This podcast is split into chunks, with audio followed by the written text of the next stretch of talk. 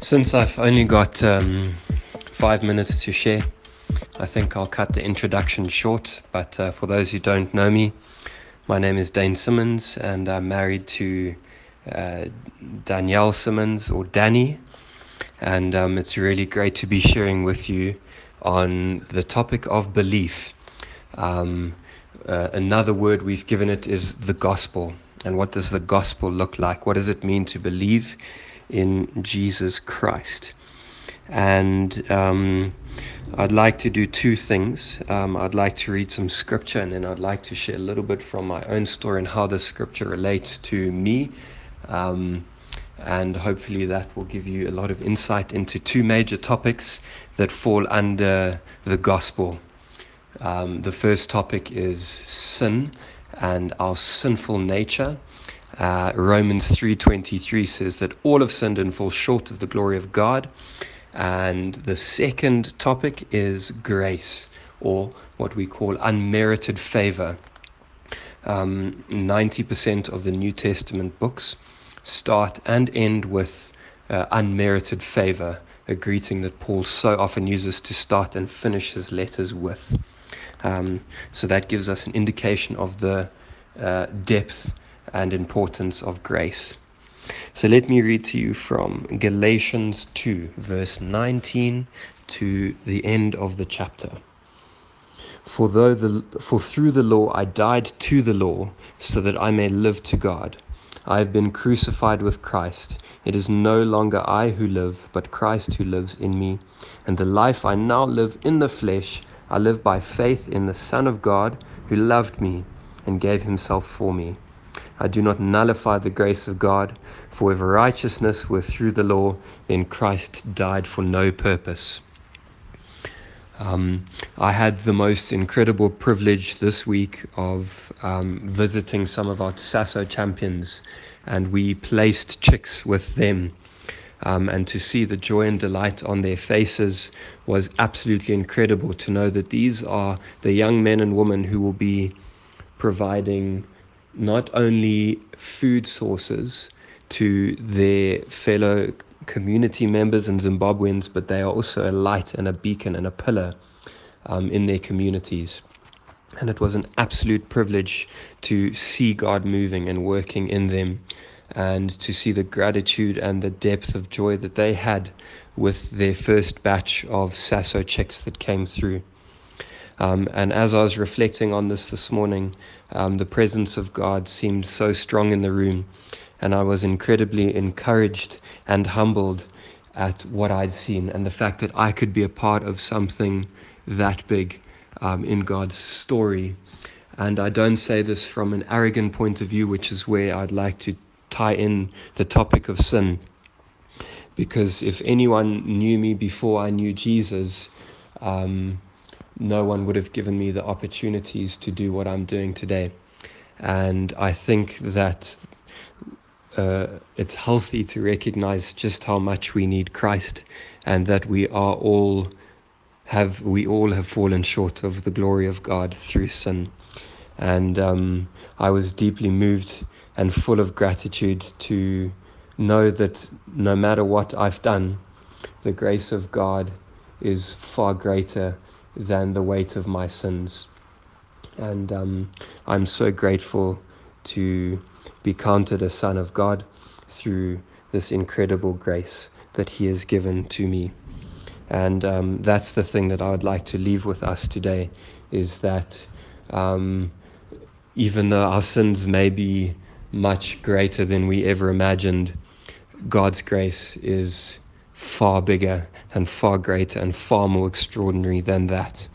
And um, the fact that he took and saw someone like me who was rotting away in my sins and brought me into a place where I can see people's lives changed and hearts changed is only an example of deep, deep, unmerited favor because I received favor that should not have been merited to me. I received favor that I do not deserve. And God pulled me out of my wicked ways and my sin and my rebellion, and He gave me life. He gave me purpose. He gave me drive.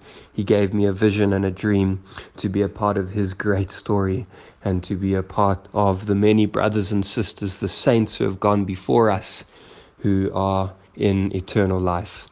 And that for me is the gospel of Jesus Christ, full of grace and full of mercy for those who do not deserve it at all. Let's end in prayer. Father God, won't you convict our hearts and teach us your amazing ways? Will you show us, God, that we are sinners saved by grace? Lord Jesus, I pray that you would show us the dependency that we need for you. And I pray that your deep, changing, unmerited favor would rule our lives and hearts through the power of Jesus Christ in us. We pray this in your mighty name, Jesus. Amen.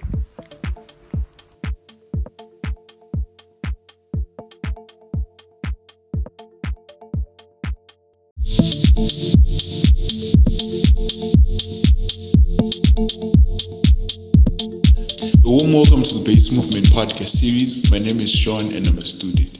First of all, I'd like to wish you a good Good Friday. The Good Friday is a commemoration of the crucifixion of Jesus Christ, and the world saw as if we were losing, but Christ went on to conquer death. He conquered everything on the cross. And in times like this, it might seem as if we are losing and Corona is its on us, but we have to stand firm in the Lord and know that Christ will always prevail in the end. If you believe so, just say Amen wherever you are.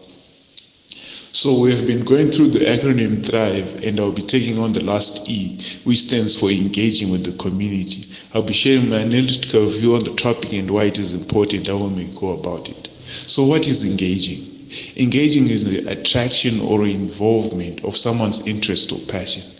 And community, community is a group of people that might be in the same place or share common interest. I'll read off scripture from John 17, verse 18. Christ says, As you sent me into the world, I have sent them into the world. This just means we are not of the world, but we have been sent here on a mission on earth to be witnesses of the gospel and engage with the community. This also aligns with the base vision of catalyzing the reformation of Africa. And as Christians, we shouldn't separate ourselves from the people. Sometimes we might come off as judgmental or condescending or even discriminatory. But this is not what God wants us to do. When Jesus came, he was there with the sinners. He was in the houses of tax collectors. He was even speaking to Samaritan women at a time when the Jews didn't even dare step a foot in the Samaritans' land. So I encourage us to be where the people are. Let's just partake in community events or community activities or any other programs. I know we play sports as we play frisbee as the base. Let's invite other people from the community to play with us. In that way, we can engage with the community better. And there's so many false impressions and stereotypes that are tied to the church. Some of that church is boring, and for some of us, we might have had that thought before we walked through the base community doors that church was more suited for the elderly. But once we're engaged with the community, it will be easier for us to address those false impressions and rectify any other false belief. And another verse that strikes me as well is Matthew 5, verse 14, which says, We are the light of the world. But what good is the light if we are far removed from the people? We have to set ourselves are we going to be a church of preservation or are we going to be a church of transformation? And also, I find it interesting in the Bible that in the New Testament there are only two books that don't end with Amen. One of them is Acts of the Apostle. It doesn't end with Amen. Check. And for me, it just shows that the acts of the apostle should still be ongoing, reaching out to the church, reaching out to the community as the church, and have that model, and being led by the Spirit. So we might have to ask the guidance for the Holy Spirit that He had with the apostles. Um, last month, my friends and I went down to Ebenezer. It's an agricultural outlet that is in the rurals and it equips young people with agricultural skills as they grow in Christ as well. So I find it better to be in teams, to do it in teams or to do with a crew because um, sometimes when I was slacking, because you can't be with everyone every time. And when you are not there, your friends are there to fill in that spot. So it's good to do it as a team. I would, leave, I would like to leave you with a question. Um, ask yourselves if the church or you as an individual were to leave the area that you are for some reason, is there a void that is filled? What is the effect of that? And it might help you come to the realization of the course of action you might need to take in terms of engaging with the community.